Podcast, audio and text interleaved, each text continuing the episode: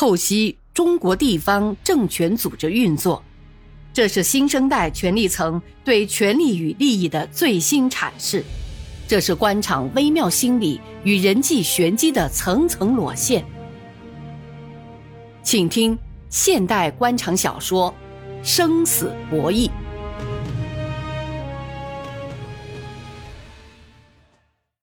秋高气爽、丹桂飘香的好时节。并没有给穷人带来好心情，弱者的命运总是那样坎坷，灾难也总是缠着社会底层人形影不离。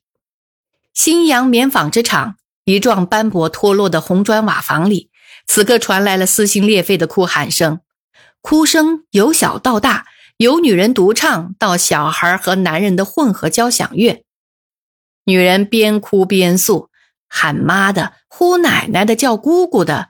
混杂一片，嚎啕大哭的声浪简直可以把摇摇欲坠的平房瓦顶掀开。生活区的大院里，听得见哭声的左邻右舍都能判断出是宋劳模去世了。宋劳模叫宋桂英，是解放前新阳纱厂的童工，十一岁进厂，解放后他就成了新阳纺织厂工人。新阳纱厂的老人都知道。自从他们懂得“劳模”这一称号后，新阳纱厂这个“劳模”的称号就属于他宋桂英了。厂劳模、市劳模、省劳模、全国劳模，除了在文革中取消了劳模的称号，叫工业学大庆、农业学大寨、双学先进个人外，他就没有落下过，一直到退休。一九六五年，他还受到毛主席的接见。作为劳模代表，登上了天安门观礼台，手捧着周总理签名的烫金请柬，出席了国庆招待会。回厂后，厂党委召开全体职工大会，要他做报告，分享享受毛主席接见的和参加国宴的幸福。他说了一通在北京中南海吃住行的经历，没有突出政治。更要命的是，他还说那天周总理主持国庆招待会上没有吃饱。以致在文革中，狠吃了一通苦头，被大字报咒骂成假劳模、黑劳模，是个翻身忘本的公贼。不管他贼不贼吧，他照样天天在车间劳动，照样当他的挡车工。文革后期，新阳成立了革命委员会，他也不知道怎么就被结合进了革委会，当上了地区革委会副主任。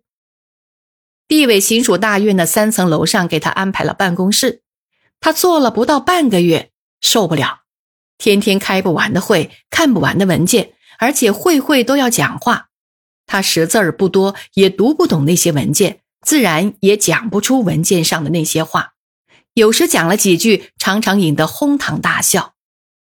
那么多的文件，他大部分字不认识，让秘书看了说给他听。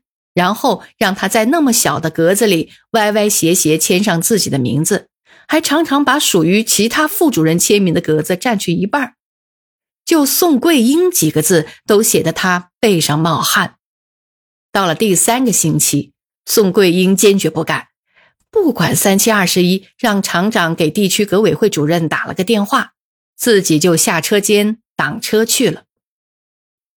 文革后，宋桂英也没享受到什么待遇，依然是主人翁、劳动模范。老伴儿先他而去，三个儿子一个女儿全部在厂里工作。老大下放回城，安排在厂里；老二当兵退伍，也回厂里安排。老三高中毕业，在家待业多年。本来他可以找市领导特别照顾一下，安排个招工指标，也不是不可能。可他是劳模呀。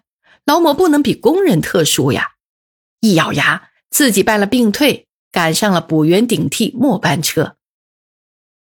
唯一的女儿在国家不管分配的时候上了纺织中专，读了三年。分配政策是谁家的孩子谁抱走。当时厂里已经到了交不起水电费、还不起银行利息、发不出职工工资了，但照顾劳模还是把女儿抱了回来。报回来的办法是档案上岗，人可以不上班，工资不发，社保医保厂里负责上缴。世界跨入了新世纪，新阳纺织厂却没能跨过去。一九九九年，因每年亏损三千多万，累计欠银行两个多亿，银行不能不终止贷款而停产。这个在李鸿章、盛宣怀产业救国倡导下的由洋人办起来的百年纺织厂轰然倒下了。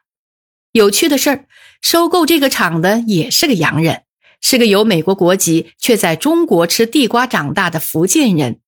他同新达公司合资收购了这个厂。由新达控股共同出资四千万，买下了这个厂的全部残存资产，剥离银行债务，买断职工身份，然后根据生产需要聘用上岗。四千多职工只留下了一千一百人。宋劳模的子女除了纺织中专毕业的女儿外，无一留用。宋劳模做了一辈子的好事儿，却没能摊上个好病，工作时就有肾病。退休后慢慢严重，后来成了尿毒症，最后是肾衰竭，把四个子女干瘪的口袋折腾个精光。三个兄弟把买断工龄的钱凑拢了还不够，现在宋劳模穷摇附会，兄妹四个委实伤心，伤心母亲一辈子含辛茹苦，伤心自己一身的力气却无法使老婆孩子有生活保障，伤心社会不平，人情冷落。世态炎凉。兄弟三人除了老三陈德义外，都是地道老实的工人。四五十岁的人见了生人说话还脸红，可人呐，越是老实还越倔，打定了主意谁都拉不回。陈德义虽然不太吭声，但是有头脑，脑瓜子里点子不少。可眼下点子变不来钱呢，三兄弟都穷得叮当响。宋劳模自己更是四壁皆空，连买套寿衣的钱都找不到。一辈子没用过彩电，一只十二寸的黑白电视机伴他度过了最后的岁月。一家人伤心的痛哭，稀稀拉拉的爆竹声，把生活区的职工都引来了。女人们跟着流眼泪，男人们同兄弟三个手忙脚乱的料理后事，商量着如何安葬。无论是平常走动的多的，还是来往少的，都主动的帮着张罗些什么。工人兄弟就是这样，平时都大大咧咧，哪家有点什么事儿，贴心贴到一起来了，主动的伸出手扒当一把。现在陈家门口已经集聚了上百号的男男女女，门口进进出出，哭的哭，忙的忙。退下来的工会主席来了。他同劳模的感情更不一般，职业的习惯，不论厂里出了多么大的事儿，只要在现场，他都会站出来指挥。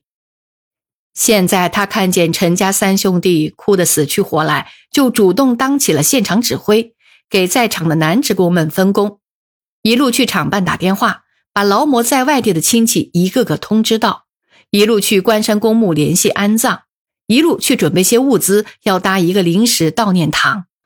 一路上街采买一些必要的治丧用品，前两支队伍出去了，还有一支队伍走不了。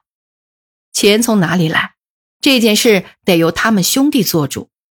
大家心里都明白，宋劳模病了七年，三个儿子也穷得骨瘦如柴了，哪里去找钱呢？工会主席习惯动作，跑到屋里找了一个破纸箱，把口一封，往门外椅子上一放，自己呆头掏口袋。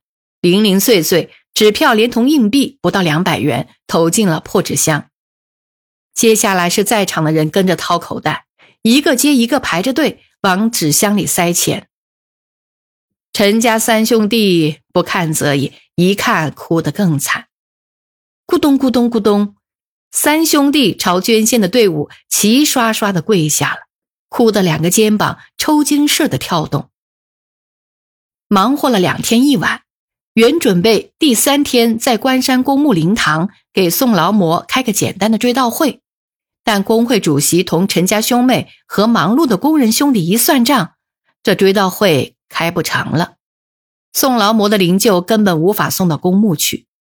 兄妹四人把孩子储蓄罐里的硬币都倒腾出来，加上亲戚朋友左邻右舍、工人师傅送的、捐的，全算上，不过一万两千块钱。而关山安葬费用起码得三万多，墓穴一点四平米，一万元一平米，得一万四。悼念堂的租赁费至少五百元一小时，得花七千。还有花圈租赁费、停车费、香火费、下葬人工费、古月费、八仙伙食费、烟酒饮料费等等等等。况且墓区规定，工人不能自请，物品不能自带，都得由公墓的劳务服务公司安排。兄妹几个算算账，该想的办法都想过了。老大、老二在城里买的两室一厅，早就为母亲治病抵押给建行和工行了。老三同父母住在一起，想再把房子抵押出去，银行派人一看，还没进门就回去了，甩下一句话：“哼，这样的危房还能骗银行？笑话！”陈家、宋家的亲戚，除了在农村种田的，就是城里下岗的，要命有，要钱难呐。兄妹几个这会是急得哭，一会儿向在场的邻居朋友哭，一会儿又跑到母亲的遗体边哭。只有老三两眼冒着愤怒的蓝光，涨着发紫的脸，坐在房前的石墩上，一支接一支的抽烟，一句话不说。明天就要出丧，可现在是晚上九点，一堆人想不出个好办法。工会主席已经派人再去关山公墓交涉，要求经营关山公墓的老板看在老劳模的份上，价格从优，照顾照顾。老板的秘书说。这是企业，是做生意的，不是福利院，得一手交钱，一手办事儿。老板是外国人，公司同民政局签合同时没有照顾劳模的条款，只遵照国际惯例办事儿。听到这里，只见老三陈得意把手中的半截烟头往地下狠狠的一甩，两手抱拳，向围着圆圈的亲戚朋友、左邻右舍、工人兄弟做了个揖。然后一字一句，字字珠玑，砸在众人心里。陈家兄妹无能，连累你们了。母亲一辈子为新法、为新阳发展做贡献，现在两眼一闭走了，却没有葬身之地。你们都尽了力，我们做儿女的心里有数，永远忘不了你。现在我求你们一件事：明天母亲下葬的日子不变。但送葬的人要听我的，凡是党员，过去在厂里当过班组长的以上干部，一个都不能送出这个院子。其他大伯、大叔、大哥、大婶、大姐，有时间的，麻烦你们最后送我妈一程。六点半出发，我来指挥。你们现在都回家休息吧。话都到了这儿份上，大家也没什么好说的，该想的办法也都想了，能尽的力量也都使了。现在也只好由他们兄弟去办了。